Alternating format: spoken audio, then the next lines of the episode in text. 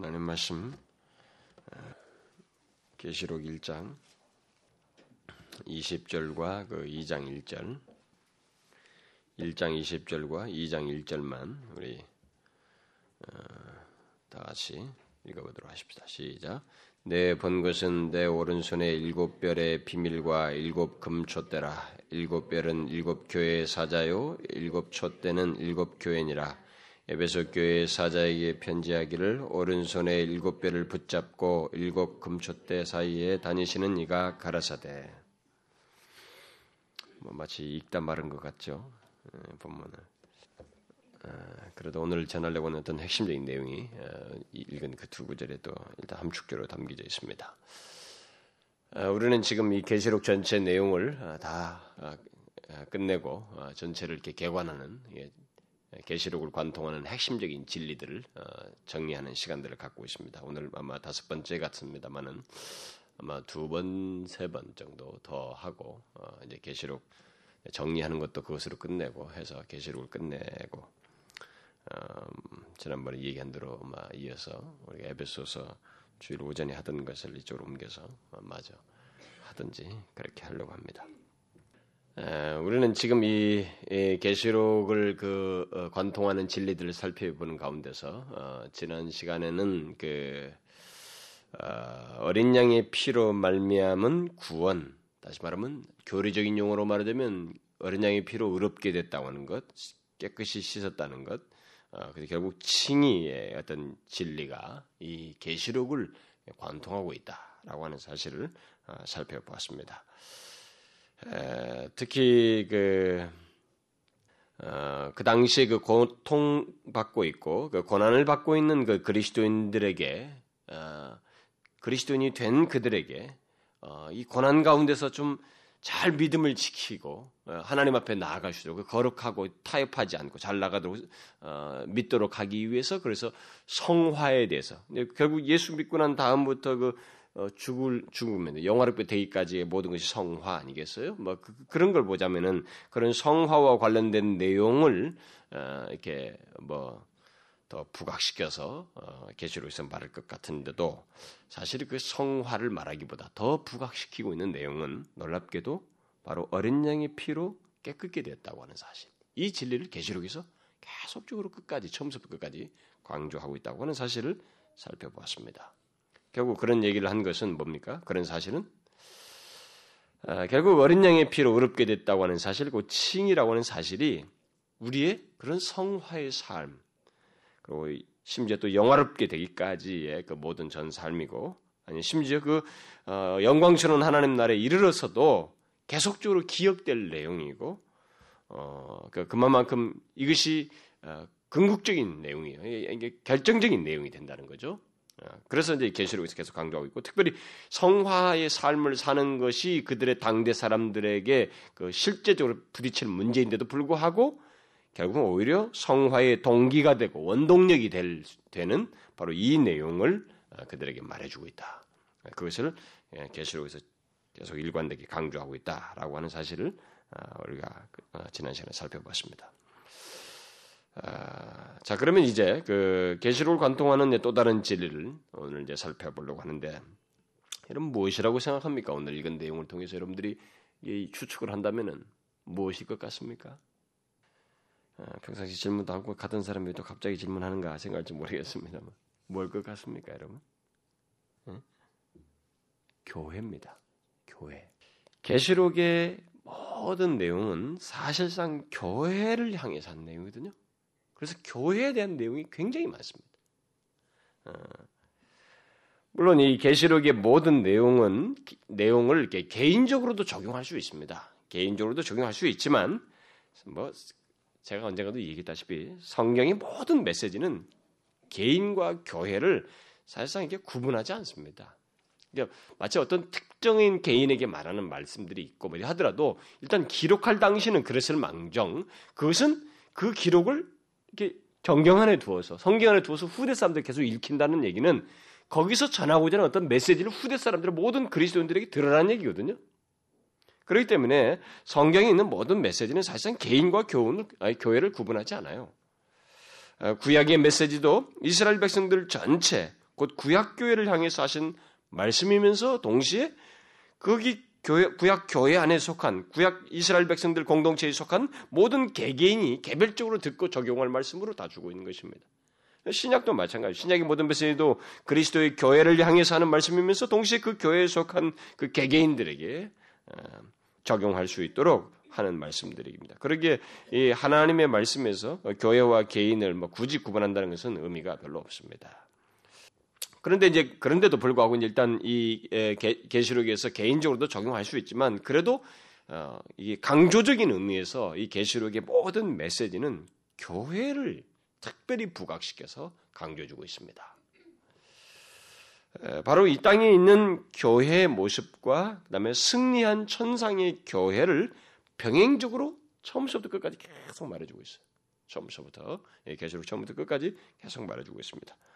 물론 그 교회에 대한 모든 내용은 어, 그 교회의 배후에 계신 예수 그리스도와 그의 강력한 보호 아래 승리하게 된다고 하는 사실, 그리고 하나님의 주권적인 역사 안에서 그런 역사 속에서 어, 이런 모든 역사 속에서 그 교회가 하나님의 주권적인 역사에 의해서 이게 보존되어지고 지켜진다고 하는 아, 이런 내용들이 맞물려서 계시록 전체 속에서 나오고 있습니다만 어쨌든 그런 모든 배후의 내용들이 어, 실제적으로 전면에 드러나는 내용은 교회예요. 교회를과 관련해서 그런 내용들을 하고 있습니다. 그런 면에서 교회와 예수 그리스도 어, 이런 배후에 계신 예수 그리스도와 연관해서 볼 때 교회와 예수 그리스도 또는 뭐 이런 뭐 교리적인 용어로 말하자면 음, 교회론과 기독론은 밀접하게 연관되어 있다고 말할 수 있습니다.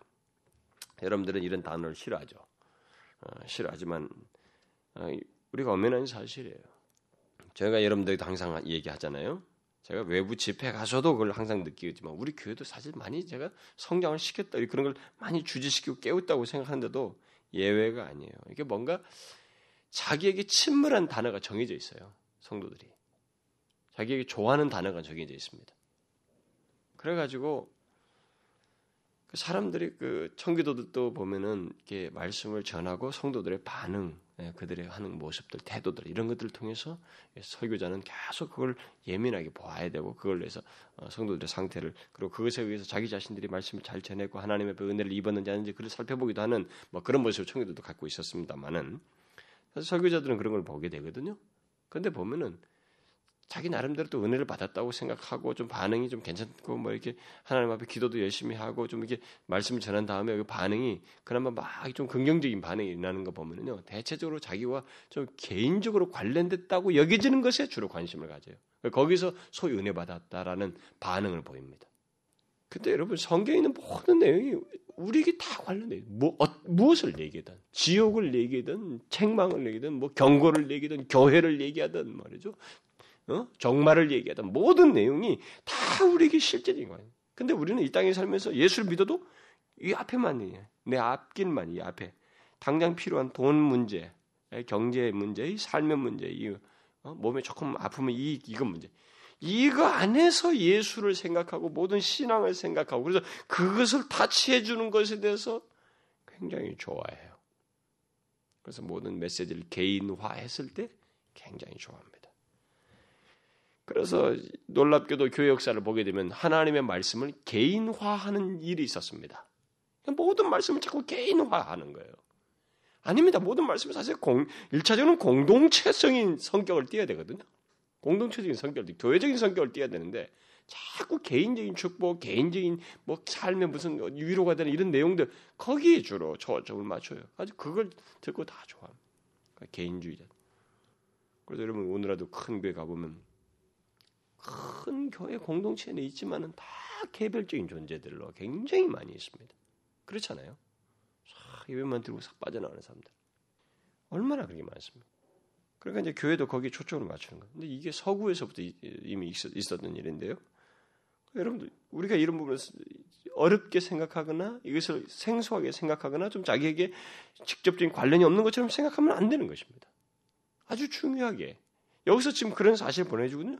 결국 교회와 예수 그리스도, 교회론과 기독론이 서로 밀접하게 관련했다는 것을 얘기해요.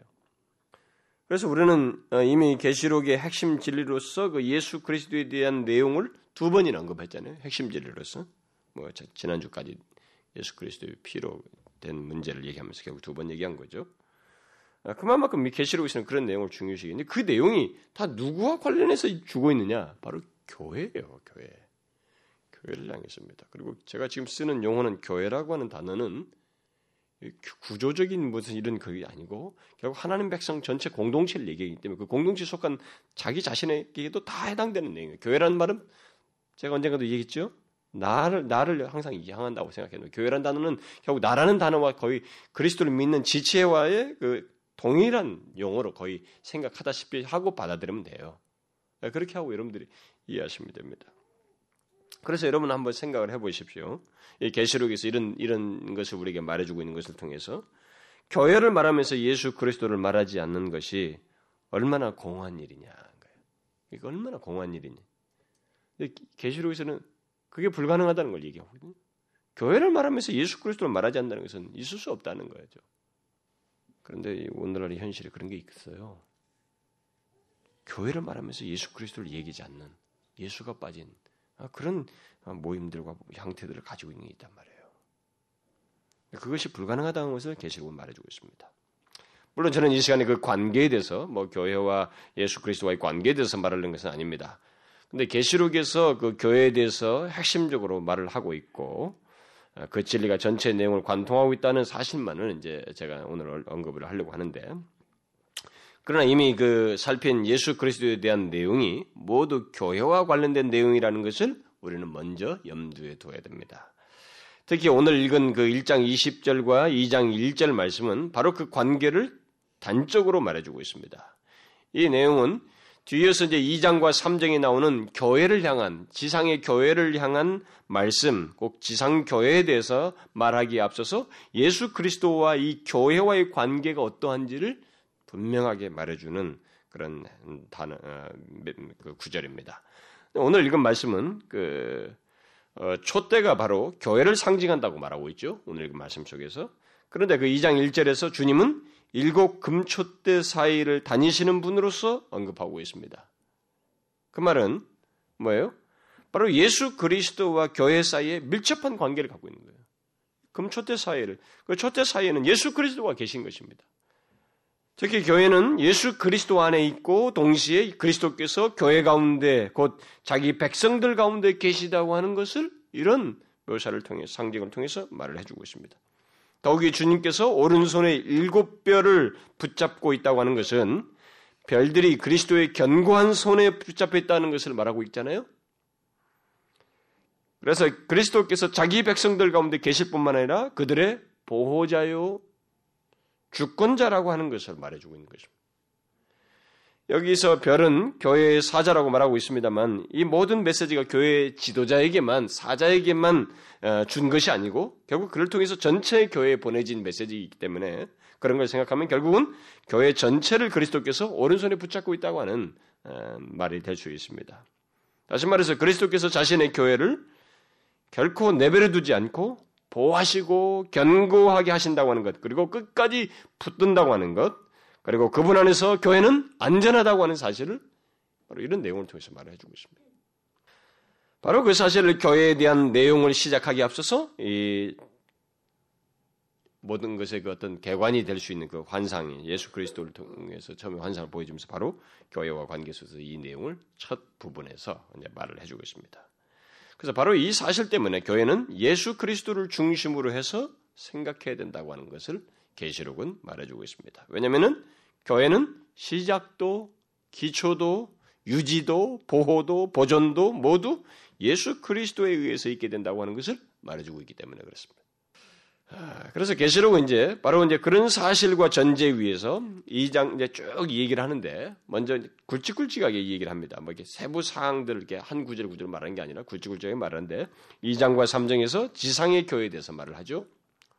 그다음에 나중에 이제 뒤에 7장에 가서는 어떤 사람은 4장과 5장에도 뭐 천상교회를 말한다 이렇게 말하는데 어, 그타기보다는 이제 7장에 가서 구체적으로 이제 어, 천상교회, 지상교회와 천상교회가 이게 동시 병행적으로 나오고 있고 또 11장에 가서는 어, 성전 청량을 통해서 어, 교회를 시사하고 있고 또 11장에서 계속해서 두 증인을 통해서 교회에 대해서 핍박받는 교회에 대해서 말을 하고 있고 또 12장에서 여인을 통해서 여인을 교회로 묘사하면서 교회에 대해서 얘기를 하고 또 14장에 가서는 14만 4천 명이라는 숫자를 통해서 또다시 교회를 말하고 있고 15장에 가서는 또 승리한 교회를 다시 말하고 그리고 19장에 가서는 어린 양이 혼인잔치에 교회에 참여하는 신부로서의 교회를 얘기하고 그리고 마지막으로 21장과 22장에서 영광스럽, 영광스럽게 된 그 교회, 그 영광스럽고 승리한 그 교회의 최종적인 모습을 말해주고 있습니다. 자, 이것들을 이제 조금 더 구체적으로 상세히 좀 이것이 바로 계시를 관통하고 있는 진리입니다. 이렇게 계속해서 교회가 나온다는 거죠. 그래서 이것을 간단하게 좀 이렇게 개관적으로 살펴보면 자, 먼저 여기 2장과 3장에서 굉장히 많은 내용이 교회에 대한 내용이 집중적으로 2장과 3장에서 나오고 있습니다. 2장과 3장에서 지상 교회를 일단 이 나오는 2장과 3장의 일곱 교회는 지상 교회를 대표한 게 아니겠어요? 지상 교회에 대한 내용들을 우리가 보게 됩니다. 어, 여기 이미 우리가 살피면서 충분히 했습니다만 여기 일곱 교회는 모든 세대의 모든 지상 교회를 어, 대표해서 나온 그런 교회들이다라고 말할 수 있습니다. 아, 그런데 지상에 있는 각 교회들은 교회들을 향한 이, 이, 이 일곱 교회를 통해서 그 지상 교회를 향한 그 주님의 어떤 판단을 여기서 보게 되면 어떻습니까, 여러분? 일곱 교회에 대한 주님의 판단들이 다 어떻습니까? 대체적으로 어때요, 여러분? 칭찬만 받은 교회가 한 교회 있었죠. 그러나 대체적으로 어떻습니까? 일곱 교회 중 여섯 교회가 다 책망을 떴습니다. 책망받는 내용이 다 있어요. 물론 그 중에는 라우디게 교는 완전히 책망만 받았고 나머지 다섯 교회는 책망과 칭찬이 병행되고 있습니다만 어쨌든 여섯 교회가 일곱 개 중에 책망을 다 내포하고 있습니다. 이런 사실은 이 지상 교회들이 상태가 어떻다는 거예요? 이 지상 교회 모습이 지상 교회는 불완전하다는 것입니다. 이런 연약한 요소를 가지고 있다는 거예요. 그리고 많은 문제들을 가지고 있다는 것입니다. 그것을 일단 시사해 주고 있습니다. 그리고 그런 연약함 속에서 교회들이 어떻다는 거예요? 이 지상에서 계속 전투하고 씨름하는 요소를 가지고 있다. 그래서 그런 요구를 계속 하잖아요. 전투하고 씨름하는 그런 교회로서 존재하고 있다고 하는 것을 이 일곱 교를 통해서 보여주고 있습니다. 그래서 각 일곱 교에 대한 그런 특성들을 말하는 구체적인 묘사들과 메시지들이 또 특징적인 메시지 다 있지만은 이것은 말을내면 또 너무 많은 시간이 걸리기 때문에 이미 우리가 살펴보기 때문에 그것은 그냥 넘어가겠습니다만은 어쨌든 이 일곱 교회를 통해서 지상교회의 그런 실체를 우리에게 말을 해주고 있습니다. 어, 연약하지만 불안전하고 아직까지 문제가 많은 그 가운데서 씨름하는 교회, 이 지상에 있을 동안 그 전투하는 교회라고 하는 것을 말을 해주고 있어요. 어, 그래서 이 지상에 있는 교회는 바로 이런 특성을 가지고 있다는 것입니다. 이 지상에 있는 교회는 완전할 수가 없다는 거죠. 그래서 보통 이제 교회 젊은 시절에 우리가 뭐 저도 그런 과정을 다 밟았습니다만 이 교회에서 딱 무슨 문제를 보고 이게 모순과 이 비리를 보게 되면 못 견디잖아요 우리가. 막 그냥 입에 거품을 물면서 말이죠. 우리가 비판을 하고 막이 정말 세상에 믿을 거 아무것도 없다 말이에요. 교회들마저 이런다고 우리가 막 떠들러 대잖아요. 근데 우리가 한 가지 사실을 인정해야 돼요. 완전은 없어요 제가 이미 주일 난예배 교회를 교회에 대한 설교를 무려 한 7, 8개월 동안 하면서 다 언급을 했습니다만 교회는 지상교는 완전하지 않습니다. 이런 요소가 다 있어요. 지상의 교회는 특성은 씨름한다는 것입니다. 전투한다고 하는 것이에요. 그런 연약함 속에서 전투한다는. 그러니까 주님은 여기서 일곱 교회에 각각의 책망할 요소들 다 지적하셨으면서도 그것을 인해서 교회를 다 끝장내지 않았어요. 니는 오늘로 문 닫아라 이렇게 말하지 않습니다. 거기서 바로 이어서 권면하는 그런 상태인데도 불구하고 심지어 라우디게 교회는 오직 책망받을 것밖에 없었는데도 불구하고 주님은 권면했습니다. 이기는 자가 되어야 된다. 어, 오히려 거기서 더 감미로운 내가 문 밖에 서도 두드르느니 이런 말씀을 하시면서 그들에게 그런 권면을 하셨습니다. 그래서 계시록은 바로 이런 사실을 교회의 이런 특성을 초반부터 어, 구체적으로 이렇게 강조해서 말해주고 있습니다.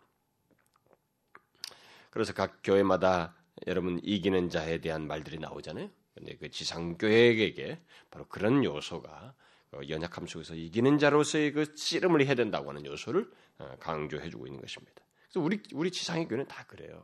우리가 그런 부분에 대해서는 용인을 해야 됩니다. 예, 그런 것에 대해서 아, 사실을 인정해야 돼요. 그, 그거까지 못 참아도 네, 그래서 제가 우리가 하나님 영광 그 책에서도 그런 얘기를 했지만은 그런 문제에 대해서는 성숙한 사람은 그 문제를 가지고 끌어안고 기도하는 사람이에요. 응? 그거 가지고 막 난도질하는 게 아니라고요. 근데 사실 젊은 시절은 그렇게 말하는 설교자가 너무 정말 샤프하고 말이죠. 이 시대를 앞선 것 같거든요.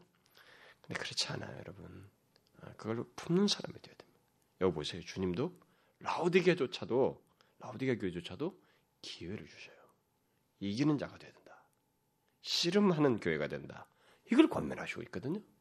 우리가 이걸 놓치지 말아야 됩니다. 우리는 오늘날 이 조교교회 안에서 있는 문제를 가지고 품고 기도를 하는 사람이 돼야 돼요. 그걸 가지고 여러분 의식 있는 거다 하고 진짜 그 하나님의 그 마음을 가지고 이 그 상황을 고치기 위해서 쓰임 받는 사람은 다릅니다. 예, 의식 가지고는 교회를 못 살려. 의식은 오히려 사람을 칼로 베기 쉬운 거죠. 의식 있는 것은 좋지 않아요. 의식만으로는 교회 개혁이 일어나지 않습니다. 근데 오늘날 젊은 사람들은 그런 생각하죠. 저도 그런 생각을 했고 젊은 시절에 아, 뭔가 의식이 있어요.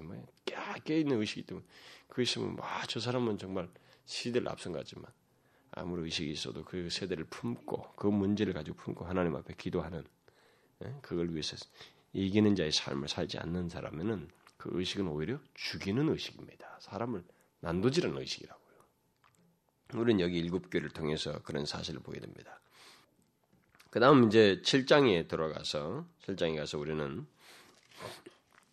여러분들이 이렇게 보셔가면서 하도 되겠습니다. 7장에서 우리는 어, 두 개, 교, 교회의 어떤 두 가지 특성, 두 가지 측면의 그 특성을 이렇게 7장에서 보게 됩니다. 전반부와 후반부에서 보게 되는데, 그러니까 지상교회와 천상교회가 함께 이 7장이 다 등장하고 있습니다. 먼저 그 7장 1절부터 8절에 보게 되면, 음, 거기서 14만 4천 명으로 상징된 교회가 등장합니다. 근데 이 14만 4천 명으로 등장하는 이 전반부에 나오는 교회는 지상에 있는 교회예요. 그래서 어, 보면은 내 천사가 땅 내 모퉁이에 선 것을 보고 어, 땅의 사방에 바람을 붙잡아가지고 바람으로 하여금 땅의 그 바다에서 각종 나무에서 불지 못하게 하죠. 그런 가운데서 이 14만 4천 명이 얘기를 하고 있습니다. 그래서 지상의 교회를 얘기하고 있습니다. 그 다음에 이제 그 어, 7장 그 9절부터 17절 사이는 셀수 없는 무리가 이 하나님 그 영광스러운 보좌 앞에 막 모든 천사들과 그 무리들이 다 함께 그 셀 수 없는 무리들이 거기에 어, 모여서 하나님을 찬송하는 장면, 우리가 유명한 찬송이 거기 있죠. 구원하심이 보좌에 앉으신 하나님과 우리 언양께 있도다. 그래서 뭐 어, 구절을 보면 이 일 후에 내가 보니 각 나라와 족속과 배원과 백성과 방언에서 아무라도 등이 셀 수 없는 큰 무리가 흰 옷을 입고 손에 종려를 들고 보좌 어린 양 앞에 서서 이렇게 경배하는 그뭐 그래서 이제 그 천사들과 이 정사들이 말이 같이 그것에 반응하는 그 영광스러운 장면을 우리가 이 7장의 이제 후반부에서 보게 됩니다. 그래서 이 여기 셀 수 없는 무리로 구성된 천상의 교회가 이 후반부에 등장하고 있습니다. 자, 물론 이 두 가지의 교회의 모습은 전반부와 후반부에 나타나는 이 교회의 모습은 같은 무리고 같은 교회를 얘기합니다. 그런데도 14만 4천 명의 정확한 수로 묘사, 묘사한 이 지상의 전반부의 내용이죠.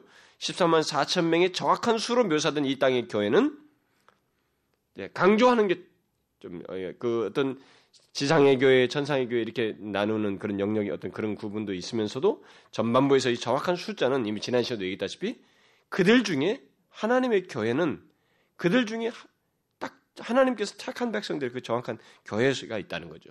그 중에 한 사람도 제외됨이 없이 하나님께서 보호하신다고 하는 사실을 그런 교회의 특수성을 강조해주고 있고 반면에 이 셀 수 없는 무리로 묘사된 천상 교회는 같은 교회를 두고 말하지만은 모든 나라와 족속과 백원, 백성과 방언에서 왔다고 하는 이 사실을 통해서 교회에 뭐예요?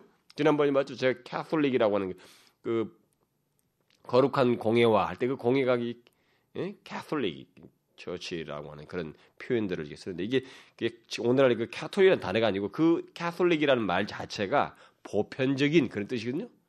이걸 얘기하는 거예요. 각 모든 나라와 족속과 방언에서 온 보편성, 이 교회의 보편성을 얘기해 주는 거예요. 그러니까 우주적인 성격의 우주성을 얘기해 주는 것입니다. 교회가 그런 성격을 갖고 있다고 하는 것을 말해주고 있습니다.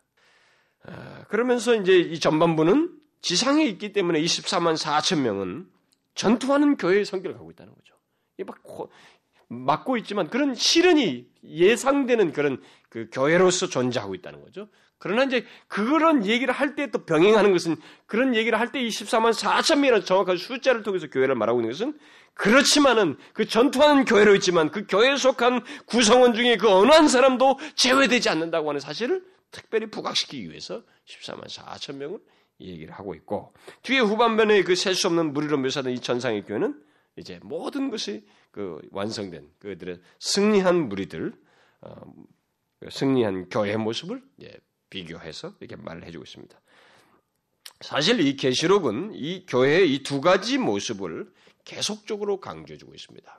사실 앞에 그 2장과 3장에서도 이 후반부의 그 약속들을 보게 되면 자신들의 그 교회가 이기는 자들이 이르게 될 그 교회의 실체를 미리 탁 말을 해주고 있기 때문에 거기서도 병행적으로 지상의 교회의 실체를 얘기하지만은 약속의 내용을 펼쳐보면은 그것은 또 천상의 교회 그들이 다다를 천상의 교회를 병행적으로 그려주고 있습니다. 여기서도 마찬가지요. 실장에서도 전반부 후반부는 그것을 병행해서 말을 해주고 있습니다. 아, 그러나 중요한 것은 여기 7장에서 전반부와 후반부는 모두 서로 다른 무리와 교회가 아니라 같은 무리요 같은 교회를 말하고 있다는 사실입니다. 이것은 계시록에서 교회를 말하면서 강조하고 있는 중요한 핵심적인 진리예요. 계시록은 계속해서 이 지상교회와 전상교회 또는 전, 전투하는 교회와 승리한 교회를 어, 말하면서 그 둘은 동일한 교회이다라고 하는 사실을 계시록에서 강조해주고 있습니다. 이, 사실 제가 이 뒷부분에 가서 이 설명을 하겠습니다. 이게 계시록에서 아주 중요한 내용이에요. 지상교회와 천상교회를 계속 병행하는데 이 두 개 교회가 같은 교회라는 거죠. 그걸 그리고 같은 교회일 수밖에 없는 그 이유가 이제 전면에서 전, 우리가 살피면서 다 얘기했다시피 바로 하나님의 절대적인 주권이에요. 모든 것이 그분의 허락 하에서 심지어 용, 사단과 사단의 두 짐, 하수인 짐승이 모든 것들이 다 그분의 절대적인 주권에 허락을 받아서 움직이는 그래서 핍박을 받아도 다 그 백성들은 그 가운데서 하나님의 주권 아래서 통제를 대는 그 장면들이 이제 계시록 전면에서 해도 제가 그거 많이 강조했죠. 굉장히 많이 강조했습니다. 이 계시록에 깔려 있는 하나님의 주권에 대해서. 그래서 제가 굳이 뭐 관통하는 진리로 해가지고 하나님의 주권을 별도로 하고 싶은데 이미 제가 너무 많이 강조를 했기 때문에 그것은 안 하려고 그래요. 그래요. 바로 이 두 개의 교회가 두 개의 모습으로 나타나는 묘사된 교회가 같은 교회라. 그럴 수밖에 없는 것이 바로 하나님의 절대적인 주권. 바로 예수 그리스도께서 교회를 오른손에 쥐고 있다고 하는 사실. 이런 내용을 통해서 강조를 해주고 있습니다. 그 다음 또 이제 11장에 가서 어, 교회에 대한 내용을 이제 말하고 있는데 세부 사항들은 이미 다 설명을 했기 때문에 오늘은 계시록이 관통하는 내용만 얘기하는 겁니다. 11장에 가서도 또 교회에 대한 내용을 말하고 있죠. 네, 그 먼저 그 1절과 2절에서 교회가 42달 동안 이방인에 의해서 성전 방마당이 짓밟힐 것이다 라고 말하고 있죠. 그러니까 이것은 고난과 핍박을 받게 될 것을 말하고 있습니다. 그리고 이어서 3절부터 13절 사이에서 두 증인으로 상징되는 교회가 등장. 두 증인이 나오는데 그 두 증인은 바로 교회라고 그랬죠. 교회가 1260일 동안, 이 1260일은 앞에서 말한 42달과 같은 기간이죠. 1260일 어, 동안 증거 사역을 하다가 이 사단의 두 하수인인 어? 어, 먼저 첫, 첫 번째 하수인인 그 짐승에 의해서 죽임을 당하게 된다는 것. 그러나 그 두 증인이 부활 승천함으로써 궁극적으로 교회가 승리한다는 사실을 13절 사이에서 쭉 말해주고 있습니다. 순교 당하죠. 그러나 부활 승천합니다. 그래서 교회가 궁극적으로 승리한다고 하는 사실을 말해줘요. 그리고 이어서 그 12장에서는 이제 다시 제가 뒤에서 또 다시 언급을 연결 하겠습니다만 12장에서도 같은 내용이 흘러가고 있죠. 12장에서도 또다시 1260일이 나옵니다. 그래서 이 1260일 동안 교회를 용, 곧 사단의 공격으로부터 보호하시며 양육하신다고 하는 내용이 전반부에 나오고 있습니다. 그러니까 지금까지 여러분들이 계시록을 제가 1년 6개월 동안 다 강의를 했는데 그 내용을 듣지 않은 사람들에게 지금 막 이런 얘기를 했을 때는 이게 도대체 무슨 얘기인가 따라오지 못하겠다 할지 모르겠어요. 참 그러나 제가 미안합니다. 그분들은 뭐 일일이 그것까지 여기서 다 또 다시 펼치자면은 이 흐름을 못 얘기해요. 그래서 어쩔 수가 없는데 지금 이 11장과 12장에서 계속 그 동일한 기간 문제가 같이 맞물려서 나오고 있습니다. 그런데 그 1260일 동안 교회를 이제 하나님께서 그 사단의 공격로부터 용의 공격로부터 보호하시고 양육하신다고 하는 내용이 어, 나오고 있습니다. 여기서 좀 더 구체적으로 말하면 이 12장은 교회를 메시아 예수를 낳은 여인으로 묘사하고 있습니다. 예? 그 여인, 예수 그리스도를 낳는 여인으로 얘기를 하고 있어요. 그 예수 그리스도가 이 땅에 오셔서 예, 아, 육신을 입고 나시죠. 네, 바로 그런 장면들을 다 상징해서 하는 것입니다. 그런데 처음에 그 사단이 바로 이 모든 것의 그 전말이 아니 이 결정적인 것이 바로 예수 그리스도의 나심과 관련되어 있기 때문에 그 예수 그리스도를 예, 공격을 하고 있죠. 공격 대상으로 삼고 있습니다. 그러나 여러분 알다시피 하나님의 보호 아래서 우리가 예수 그리스도 이 땅에 육신 입고 오셨을 때 어떻게 됐습니까? 헤롯이 죽이려고 했지만 죽이 못 죽이죠. 계속 피하지 않습니까? 이게 하나님 보호 아래서 그렇게 된 것처럼 보호돼서 결국 다들 그래서 마지막에 여기 나온 내용은 뭐예요? 결국은 승천하셔요. 그 실패합니다. 영이 계속 이, 이 여인으로부터 낳는 이 아이를 메시아 예수 그 아들로 묘사하는 예수 이, 공격하려고 했지만 실패하죠. 실패하자 이제 공격의 방향을 교회로 향하게 되는데 그때 바로 하나님께서 1260일 동안 어, 제가 1260일은 어느 기간이라고 그랬어요? 42달 1260일은 뭘 말한다고 그랬어요? 앞에서 바로 예수 그리스도의 초림에서부터 이 땅에 처음 오셨을 때부터 재림할 때까지 기간이라고 그랬죠. 바로 그 기간 동안입니다만 하나님께서 1260일 동안 교회를 곧 용, 곧 사단으로부터 보호하시고 양육하신다고 하는 사실을 말해주고 있습니다. 계속 교회에 대한 얘기예요. 이런 내용들이. 그래서 11장과 12장은 교회가 이 땅에 있는 동안 그 초림부터 재림까지의 기간으로 상징된 이 42달 1260일 동안에 겪게 될 고난의 문제를 중점적으로 얘기를 하고 있습니다. 결국 교회와 1260일의 관계, 결국 교회가 지상에 있는 동안 고난을 받는다고 하는 이런 어, 교회가 이 지상에 있는 기간 동안에 가지고 있게 되는 어떤 특성을 강조를 해주고 있습니다. 어, 결국 고난과 핍박을 받고 심지어는 순교를 당하는 일도 있다고 하는 것. 그래서 전투적인 교회로서의 존재한다는 것, 지상의 교회가 바로 그것을 11장과 12장이 쭉 강조해 주고 있습니다. 교회에 대한 내용이죠. 계시록이. 음, 계시록은 이런 내용들을 계속 연이어서 쭉 얘기하고 있습니다. 그러나 그런 특성과 함께 동시에 강조되고 있는 어, 내용은 그 내용을 말하면서도 궁극적으로 강조되고 있는 것은 교회의 궁극적인 승리를 계속 예견적으로 병행적으로 말을 하고 있어요. 이게 전투적인 교회이고 그런 핍박을 받는 교회로서 묘사되고 있지만 그 가운데서도 하나님이 절대적인 주권 아래서 교회를 보호하고 있다고 하는 이 문제. 그래서 궁극적으로 승리할 것이라고 하는 이 내용을 계속적으로 병행해서 말을 하고 있습니다. 이미 7장에서도 그런 강조가 있었습니다만은 그 14만 4천 명이 어, 선상의 그 셀 수 없는 무리와 같은 음, 것으로 강조하면서 그런 하나님의 보호를 시사했습니다만은 여기 11장 1절과 2절에서도 성전 마당이 짓밟히는 것 이 문제조차도 하나님께서 명하여 청량한 것 안에서예요. 음? 하나님이 다 정하고 청량한 것에 의존해 있습니다. 이 짓밟는 문제도 하나님이 그 하신 것 안에서 지어지고 있어요. 그러니까 모든 것이 하나님의 주권을 내서 있어요. 또 교회를 상징한 두 증인이 부활 승천한다고 하는 사실을 통해서 교회가 최종적인 승리를 한다고 하는 것을 병행적으로 암시해서 말해주고 있습니다.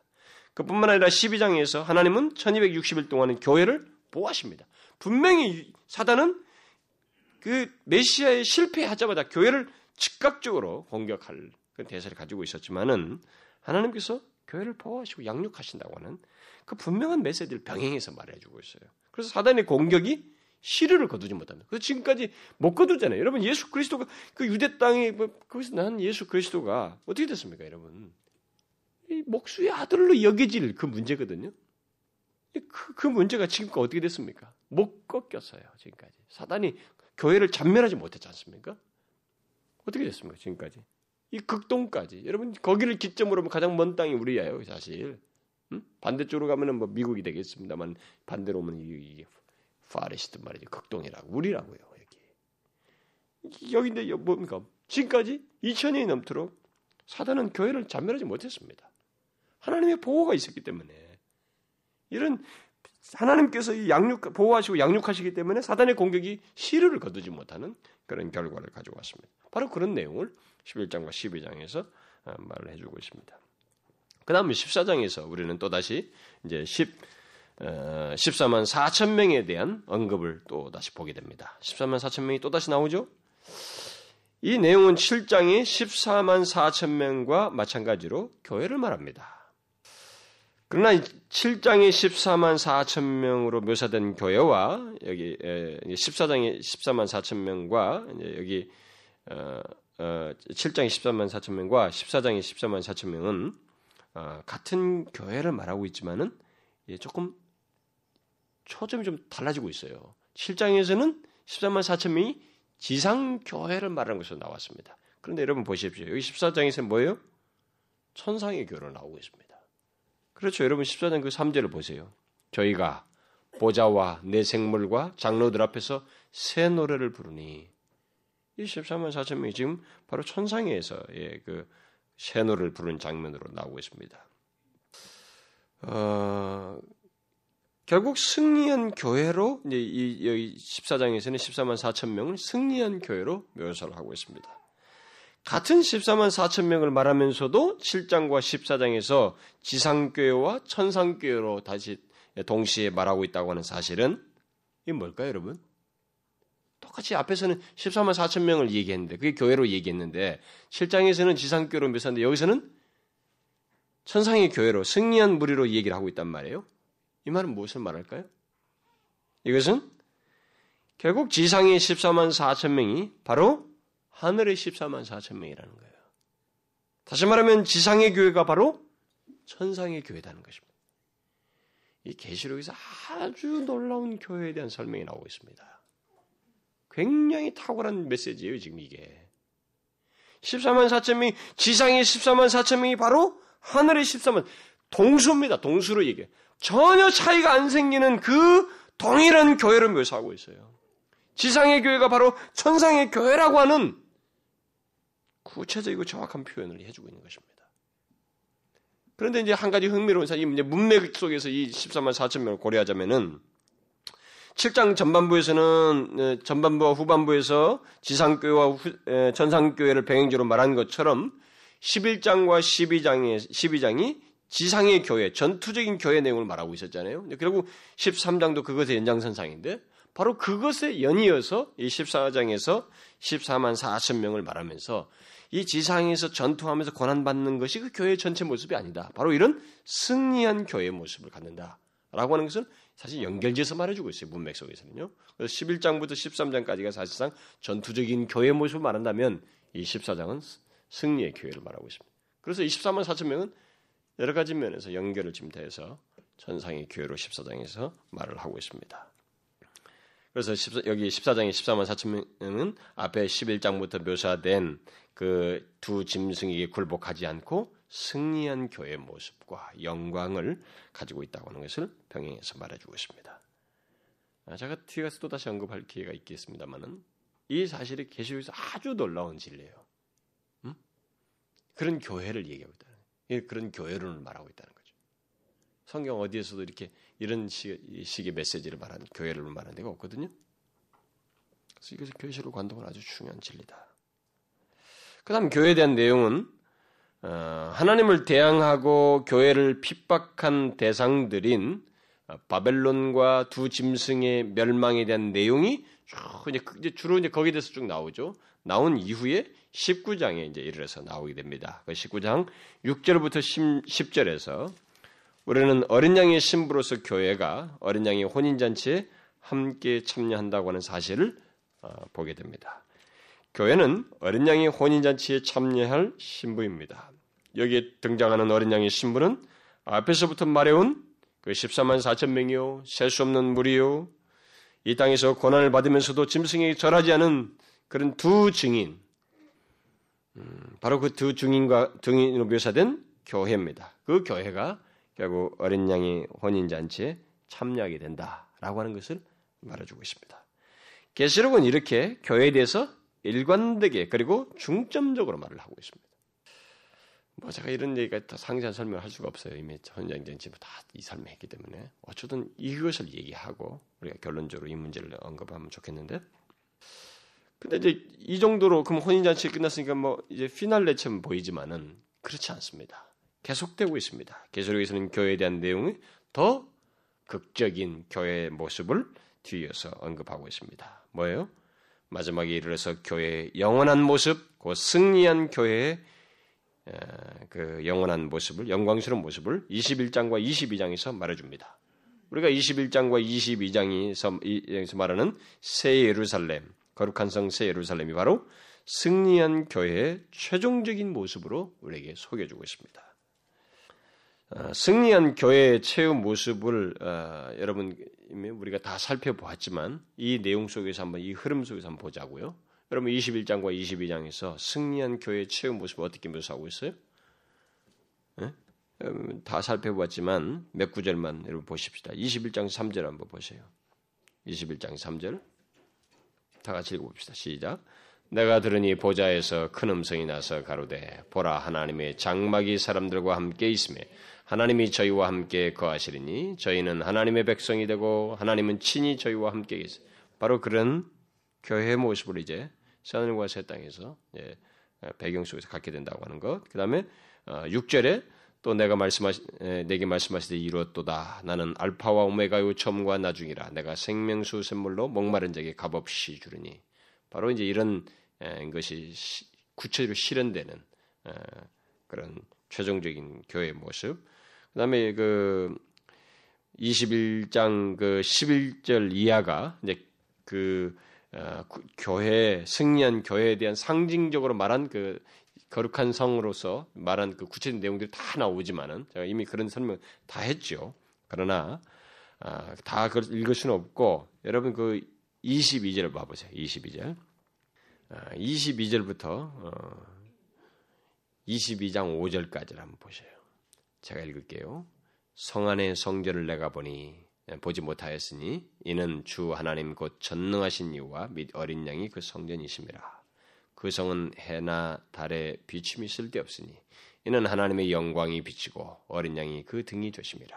만국이 그 빛 가운데로 다니고 땅의 왕들이 자기 영광을 가지고 그리로 들어오리라. 성문들을 낮에 도무지 닫지 아니하리니 거기는 밤이 없음이라. 사람들이 만국의 영광과 존귀를 가지고 그리로 들어오겠고 무엇이든지 속된 것이나 가정한 일고 또는 거짓말하는 자는 결코 그리로 들어오지 못하되 오직 어린 양의 생명책의 기록자들 뿐이리라. 또 저가 수정같이 맑은 생명수의 강을 내게 보이니 하나님과 및 어린 양의 보좌로부터 나서 길 가운데로 흐르더라. 강 좌우에 생명나무가 있어 열두 가지 실과를 맺히되 달마다 그 실과를 맺히고 그 나무 잎사귀들은 만국을 소성하기 위하여 있더라. 다시 저주가 없으며 하나님과 그 어린 양의 보좌가 그 가운데 있으리니 그의 종들이 그를 섬기며 그의 얼굴을 볼 터이요 그의 이름도 저희 이마에 있으리라. 다시 밤이 없겠고 등불과 햇빛이 쓸데 없으니 이는 주 하나님이 저희에게 비추심이라. 저희가 세세토록 왕노릇 하리로다. 여러분 승리한 교회의 최후의 모습과 상태가 어떻다고 말하고 있습니까? 지상의 교회가 이 세상에서 겪었던 모든 고난과 방해가 없는 것은 두말할 것 없고 또 더 이상의 그 전투하는 모습이 하나도 없습니다. 그러니까 이걸 우리가 잘 알아야 됩니다. 승리한 교회를 최종적으로 보여주면서 그러니까 우리의 전투하는 교회의 모습은 우리가 이 세상에 살면서 그리스도인들이 이 전투적인 삶을 죄와 싸우고 세상에 대항 우리를 대항하는 세상에 대해서 싸우는 이 문제는 한시적이에요. 이 세상에 있는 일시적인 것들이라는 거죠. 없습니다. 여기는 전혀 그런 내용이 없어요. 해함도 고난도 전투적인 내용도 하나도 없습니다. 오히려 이 땅에서 전투하는 교회를 향해서 약속한 모든 것들이 다 성취돼서 누리게 된다고 하는 것을 말해주고 있습니다. 여러분 우리가 지상의 교회를 말했던 계시록 2장부터 그 3장사에서 일곱 교회, 지상교회를 대표하는 일곱 교회에 각 교회들마다 이기는 자, 이기는 자 얘기하면서 약속한 게 뭐 있어요? 그게 뭐 있습니까? 그게 다 지금 성취도 누리고 있다고 하는 것을 말해주고요. 오늘 읽은 그 내용만이라도 그것을 일단 시사하고 있습니다. 여러분 보세요. 그래 보십시다. 이거 아니면 보는 게 더 낫겠네요. 2장으로 넘어가 보세요. 각 교회마다 다 약속했습니다. 그것이 지금 그대로 누려지고 있다는 거죠. 최종적인 교회 모습이 그렇다는 거죠. 여러분 2장 그 어, 7절을 보시면 다 같이 읽어봅시다. 귀 있는 자는 성령이 교회들에게 하시는 말씀을 들을지어다. 이기는 그에게는 내가 하나님의 낙원에 있는 생명나무의 과실을 주어 먹게 할. 이 약속한 것이 거기 그대로 다 이랬어요. 모든 것이 다 이제 그, 그런 내용밖에 없어요. 어, 최종적인 교회 모습은. 그 다음에 11절을 보세요. 읽읍시다. 귀 있는 자는 성령이 교회들에게 하시는 말씀을 들을지어다. 이기는 자는 둘째 사망의 해를 받지 둘째 사망이 받지 않고 거기는 둘째 사망은 멸망하는 사람들은 받잖아요. 그런 사람들 다 그걸 지나서 막 그거 상관이 없이 다 그 존재하고 있습니다. 또 2장 그 어, 17절 어, 보십시다. 시작. 귀 있는 자는 성령이 교회들에게 하시는 말씀을 들을지어다. 이기는 그에게는 내가 감추었던 만나를 주고 또 힌더를 줄 터인 그 돌 위에 새 이름을 기록한 것이 있나니 받는 자밖에는 그 이름을 알 사람이 없는 그런 특별한 관계들을 거기서 누리게 됩니다. 또 2장 26절부터 28절 한번 봅시다. 시작. 이기는 자와 끝까지 내 일을 지키는 그에게 만국을 다스리는 권세를 주리니 그가 철장을 가지고 저희를 다스려 질그릇 깨뜨린 것과 같이 하리라. 나도 내 아버지께 받은 것이 그러하니라. 내가 또 그에게 새벽별을 주리라. 그 내용을 우리가 읽은 내용에서도 아까 말하죠. 또 여러분 3장 5절 한번 보십시다. 시작. 이기는 자는 이와 같이 흰 옷을 입을 것이요 내가 그 이름을 생명책에서 반드시 흐르지 아니하고 그의 이름을 내 아버지 앞과 그 천사들 앞에 시인을 그래서 그걸 누리잖아요.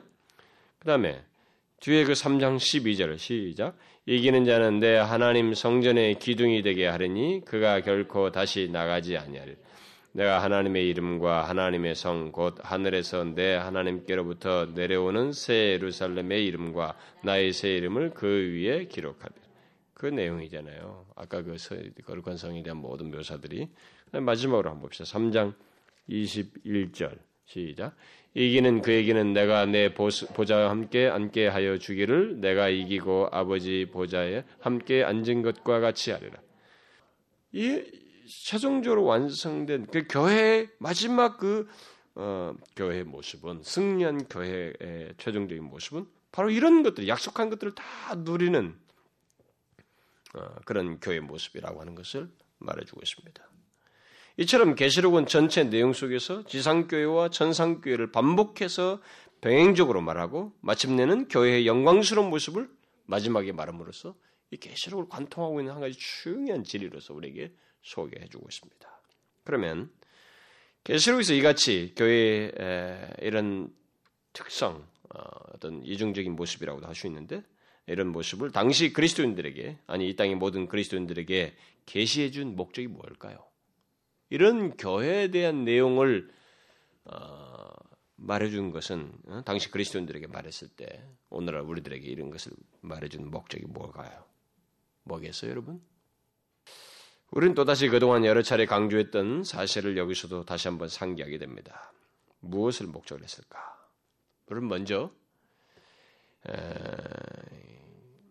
계시록에 언급된 교회의 특성에 대해서 듣는 대상이 이 땅에서 두 짐승의 도전을 받고 있는 지상교회, 지상교회이고 또 그 가운데서 씨름하는 그리스도인들이라고 하는 것을 기억할 필요가 있습니다. 그렇다면 이 땅에서 씨름하는 지상교회 곧 우리들을 향해서 지상교회의 모습과 함께 천상교회를 병행적으로 말하고 있다는 사실은 특히 14만 4천 명이라는 정확한 숫자를 사용해서 상징적으로 말하고 있다고 하는 사실은 비록 지상교회와 지상교회가 연약함과 문제를 가지고 있다 해도 그 교회가 사실상 천상교회와 동일한 교회라고 하는 사실을 우리에게 상기시킴으로써 그것을 알고 이 땅에서 자신의 위치를 알고 인내하면서 믿음을 가질 것을 독려하는 거예요. 근데 이런 독려를 하고 있다는 것이 저는 이것이 굉장한 진리를 가지고 독려하고 있다고 생각합니다. 왜냐면은 이 땅에 있는 지, 그리스도를 진실하게 믿는 자신에게 바로 이미 자기가 자기 자기의 현주소를 자신의 그 현재부터의 모습이죠. 사실상은 현재부터 모습 그 영원한 자신의 모습을 이렇게 천상교를 통해서 같이 병행적으로 보여주는 거거든요. 내가 비록 이 땅에 있지만 바로 이 셀 수 없는 무리의 그, 그 대상이요. 그 구성원으로서 존재하고 있다고 하는 사실을 병행해서 말. 그러니까 이런 사실을 알고 현재 이 땅에 있는 모든 어떤 것에 대해서 동요하지 말고 아, 죄의 유혹이 돼서 넘어지지 말고 인내하며 믿음을 끝까지 지키는 이기는 자의 삶을 살라고 하는 권면을 이런 내용을 통해서 하고 있는 것입니다. 여기서 중요한 것은 지상의 교회는 바로 천상교회라는 것입니다. 다시 말해서 지상의 14만 4천 명은 바로 천상의 14만 4천 명이라는 것입니다. 그만큼 이 땅의 교회는 그리스도의 오른손에 붙잡힌 교회로서 또 하나님의 보호 아래 있는 교회로서 존재하고 있고 천상의 교회와 동일한 존재로서 이 땅에 있다고 하는 것을 기억하라는. 여러분은 이 말을 잘 이해하셔야 됩니다. 이것, 이 진리의 중요성을 아셔야 됩니다. 이건 굉장히 중요한 거예요. 너무 놀라운 진리, 비밀을 우리에게, 어, 그런 중요한 사실을 우리에게 말해주고 있는 것입니다. 천상교회와 일치하는 지상교회 총수 또는 구성원에 대해서는 그, 거기 들어가는 사람이 누구이냐에 대해서는 우리가 장차 완성될 하나님 나라에서 확인하게 되겠지만, 일단 여기 계시록에서 강조하고 있는 사실은 두 짐승에게 굴복하지 않고 그 어떤 고난 속에서도 예수 그리스도께 대한 믿음을 가지고 있는 교회는 설사 어, 공간적으로 이 땅에 있다 할지라도 본질상 하늘에 있는 교회와 같다, 동일하다라고 하는 사실을 말해주고 있습니다. 설사 이 땅에 있을 망정 그 사람은 하늘에 있는 교회의 동수이고 같은 같은 그 실제로서 존재한다라고 하는 것을 계시록에 말해주고 있습니다. 지상교회를 하늘에 있는 교회와 동일한 교회로서 말하고 있다는 하는 사실이 이 계시록에서 우리에게 강조해 주는. 그래서 우리를 독려하기 위해서 이 세상에 요동하지 않도록 독려하기 위해서 주는 아주 중요한 교회에 대한 메시지라고 하는 것. 그걸 잊지 말아야 됩니다. 바로 이런 사실을 잘 설명해 주는 어, 떤 보충적인 어, 성경이 다른 다른 성경에 표현된 말을 찾자면은 사도 바울의 말입니다. 사도 바울이 에베소서 2장에서 아, 이런 얘기를 했어요. 허물로 죽은 우리를 그리스도와 함께 살리셨고 또 함께 일으키사 그리스도 예수 안에서 함께 하늘에 앉히시니라고 했습니다. 여기서 바울은 이 땅에 있는 우리들을 두고 하나님께서 그리스도 예수 안에서 하, 함께 하늘에 앉히셨다 이렇게 표현을 하고 있습니다. 여기 앉히셨다는 말의 시제는 부정과거 시제, 이미 끝난 시제예요. 이미 일어난 일로 얘기하고 있습니다. 그러니까 예수 그리스도와 함께 이미 일어난 일이 십자가에서 다 일어난 일로 얘기하고 있습니다. 그러니까 바울의 이런 이 말은 결국 여기 계시록에서 지상교회와 천상교회를 계속 병행적으로 말하면서 일치된 교회로 말하고 있는 것을 보충하는 표현이에요. 무슨 말인지 알겠어요? 너무 중요한 진리입니다. 이 사실을 어, 성경에서 우리에게 그러니까 우리에게 이 경험적인 개념으로서는 이게 쉽게 납득이 안 돼요. 하늘에 앉으셨다 그리스도와 함께 이런 것도 바울의 표현도 경험적인 것으로는 쉽게 수용이 잘 안 되고 지금 지상교회 14만 4천 명과 천상의 14명 동수로 얘기하면서 우리가 지금 현재 이 땅에 있지만 바로 천상의 교회의 실제요 그 구성원으로서 존재하고 있다고 하면서 말하고 있다는 것이 우리에게는 경험적으로 확인이 잘 안 돼요. 쉽게 공감이 안 되지만 선명한 사실로 얘기하겠습니다. 이것은 결국은 경험만 뒤에 늦게 할 뿐이에요. 확인만 피부로 느끼는 것만 조금 뒤에 할 뿐이지 믿음의 영역 안에서는 또 이미 그리스도 안에서 이루어진 사실만큼 팩트만큼은 이미 있는 일이에요. 부인할 수 없는 지워버릴 수 없는 부모와 자식 간의 이 혈연의 관계를 관계는 이것은 지울 수 없는 것처럼 그런 사실이 존재하는 것처럼 바로 분명히 존재하는 사실로서 말해주고 있습니다. 너무 엄청난 내용이죠. 그래서 이 땅의 참 교회는 지금 동시에 천상에 있습니다. 천상에 있는 교회, 천상의 그 완성될 그 교회 같은 실체로 존재하는 거예요. 이 계시록에서 지금 보여주는 그 장면은 지상에 있는 사람들이 보여주고 있거든요. 그 자신들이 이 땅에 있으면서도 그 자신의 그 그 소속을 보는 거예요. 자신의 영원한 입지를 보는 것입니다. 영원한 그 교회의 구성원으로서 그걸 바라보는 거든. 시공간을 초월하는 문제를 얘기하고 있어요. 물론 아직 그 체험적으로 전상에 곧 승리한 교회의 모습 그리고 영광스러운 교회의 모습을 갖지 못하고 있다 할지라도 이 땅의 참 교회는 사실상 그리스도 예수 안에 이미 천상에 존재한다고 하는 사실입니다. 바로 이런 사실 때문에 계시록은 지상의 교회와 천상의 교회를 모두 14만 4천 명으로 말하고 있는 것입니다. 결국 이 땅의 전투적인 교회에 속한 그 성도들은 모두 그대로 그리스도 안에서 이미 천상의 교회로 존재할 뿐만 아니라 장차 그 수 그대로 완성될 하나님 나라에 있게 될 것이라고 하는 것을 계시록이 말해주고 있습니다. 여러분들이 어렵습니까? 그래서 나중에 홈페이지 중에 다시 한번 보세요. 다시 들어보시라. 대세기고 대세기고 그 중에 한 사람도 제외되지 않는다는. 동수의 동수지. 그러니까 진실로 예수 그리스도를 믿는 이 시대의 그리스도인들은 이걸 아는 거예요. 천상이 존재하는 동수로서 자기가 지금 이 세상에 살고 있다는 거예요. 응? 바로 그 구성원으로서 이 세상을 지금 지나고 있다는 것입니다. 그래서 1세기 성도들이 그걸 얘기하는 거예요. 지금 계시를 통해서. 너희들이 그 수로서 존재하고 있다. 그 사람으로 존재하고 있기 때문에 너희들이 이기는 자의 삶을 살아야 된다. 아무리 너희들에게 거센 핍박이 있고 거센 유혹이 있다 할지라도 세상에 거친 핍박과 유혹이 있다 할지라도 아무리 그렇다 할지라도 그 가운데서 너희들은 믿음을 지켜야 된다. 그런 존재로서 있다고 하는 것이 잊지 말아라. 이게 이제 삶을 살라. 이렇게 말하는 것입니다. 사실 이런 내용을 통해서 보기, 본다면은 우리가 한 가지 생각할 수 있는 것이 있죠. 이 세상이 아무리 타락하고 또 아무리 교회를 잔멸하는 핍박의 역사가 아, 뭐 과거에도 있었지만은 또 앞으로 있다 할지라도 결국 그리스도의 교회는 어떻다는 거예요? 절대 사라지지 않습니다. 절대 꺾이지 않아요. 아무리 막 다 죽여도 안 꺾입니다. 꺾일 수가 없다고 하는 것을 계시록에 말해주고 있어요. 이 지상에 있는 교회는 결국 그런 천상의 교회로 이렇게 그대로 최후의 심판이기까지 그대로 존재하다 마지막에 경험적으로 확인하는 연합하는 확인하는 경험적으로 확인하는 그 일치되는 교회의 모습을 보게 되는 것으로 계시록이 말하고 있기 때문에 사라지지 않습니다. 이런 면에서 계시록은 이 땅의 교회를 비관적으로 말하지 않습니다. 낙관적이에요. 여러분 기독교는 기독교의 진리는 마지막이 낙관적입니다. 그렇죠? 절대 피날레가 슬프지가 않아요. 그래서 그리스도의 기독 그리스도인의 죽음조차도 이걸 슬픈 얘기를 안 하잖아요. 응? 슬픈 얘기를 안 한다고. 잠자는 것으로 얘기잖아요. 마지막이 우리가 계시록 끝부분을 봤잖아요. 너무 영광스러운 것이 우리 앞에 딱 기다리고 있는 거예요. 그러니까 여러분 폴리갑 같은 사람이 그 불에 타는 그 이제 순교를 당해야 할 상황인데도 그걸 바라보는 거죠. 응? 그걸 바라보는 거라고. 최후가 이것이 최후가 아니거든요. 불타는 게 최후가 아니고 더 남은 최후가 있는 거예요.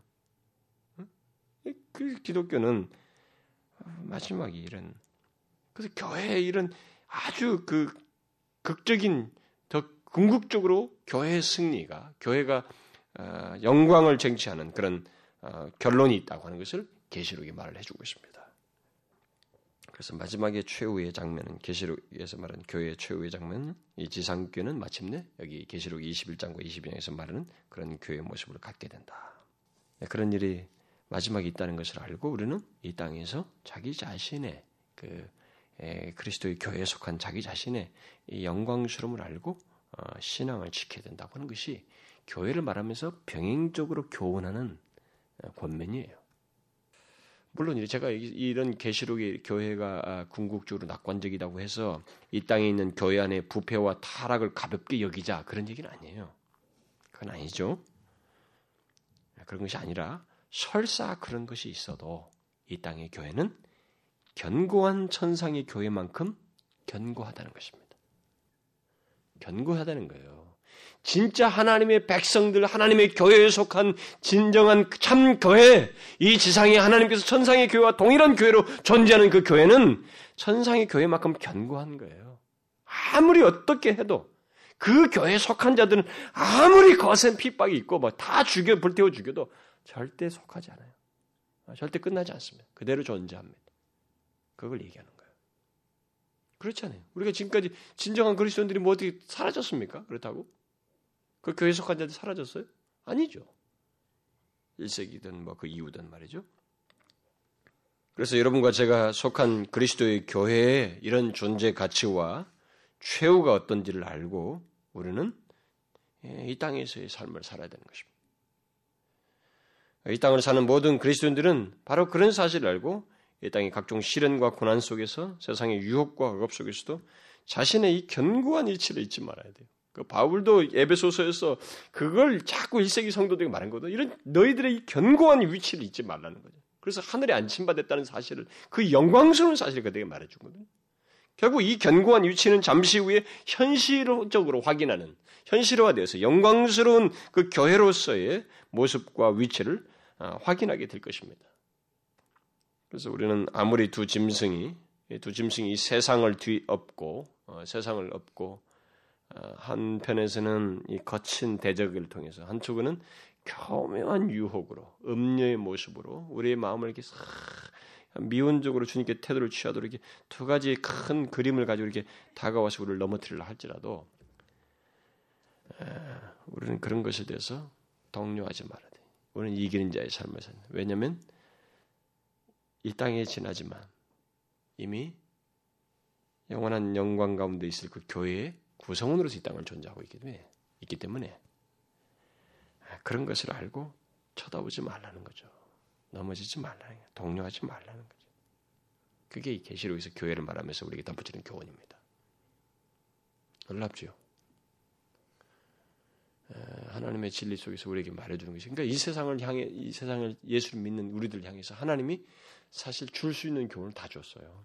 제가 볼 때는 그렇습니다. 이런 걸 볼 때, 계시록 볼때 우리를 위해서 해줄 수 있는 교훈, 해줄 수 있는 위로, 해줄 수 있는 축복, 해줄 수 있는 약속 다 해줬다고 믿어요. 그러니까 성경 하나님의 지혜를 접할 때 우리가 그런 것을 풍성하게 보게 됩니다. 넘쳐날 정도로 보게 돼요. 상세히 보게 됩니다. 그래서 여러분 이런 사실 잊지 마십시오. 동수로서 이 땅에 존재한다는 것. 응? 천상의 그 교회에 승리한 교회의 동수로서 이 땅에 존재한다는 것을 잊지 마십시오. 기도합시다. 하나님 아버지, 하나님 아버지요, 감사합니다. 우리를 예수 그리스도 안에서 하늘에 앉히사 이 땅에 있음에도 불구하고 하늘에 앉힌 자로서 이 땅을 살게 하시고 결국 천상의 교회 그 영원한 영광을 누릴 그 교회의 구성원으로서 이 땅을 살게 해주신 것을 감사합니다. 이것의 가치를 알고 주여 진실로 그 교회 구성원답게 이 세대 속에서 하나님 짐승의 다양한 공격과 유혹에 담대히 분별하며 거기에 담대히 싸워나가고 이 전투하는 교회 믿음의 선한 싸움을 끝까지 잘 싸우는 저희들 되게 하여 주옵소서. 오 아버지여 우리 중에 진실로 이 교회에 속한 자로서 끝까지 믿음을 지키는 모든 사람들이 될 수 있도록 은혜를 허락해 주옵소서. 예수 그리스도의 이름으로 기도하옵나이다. 아멘.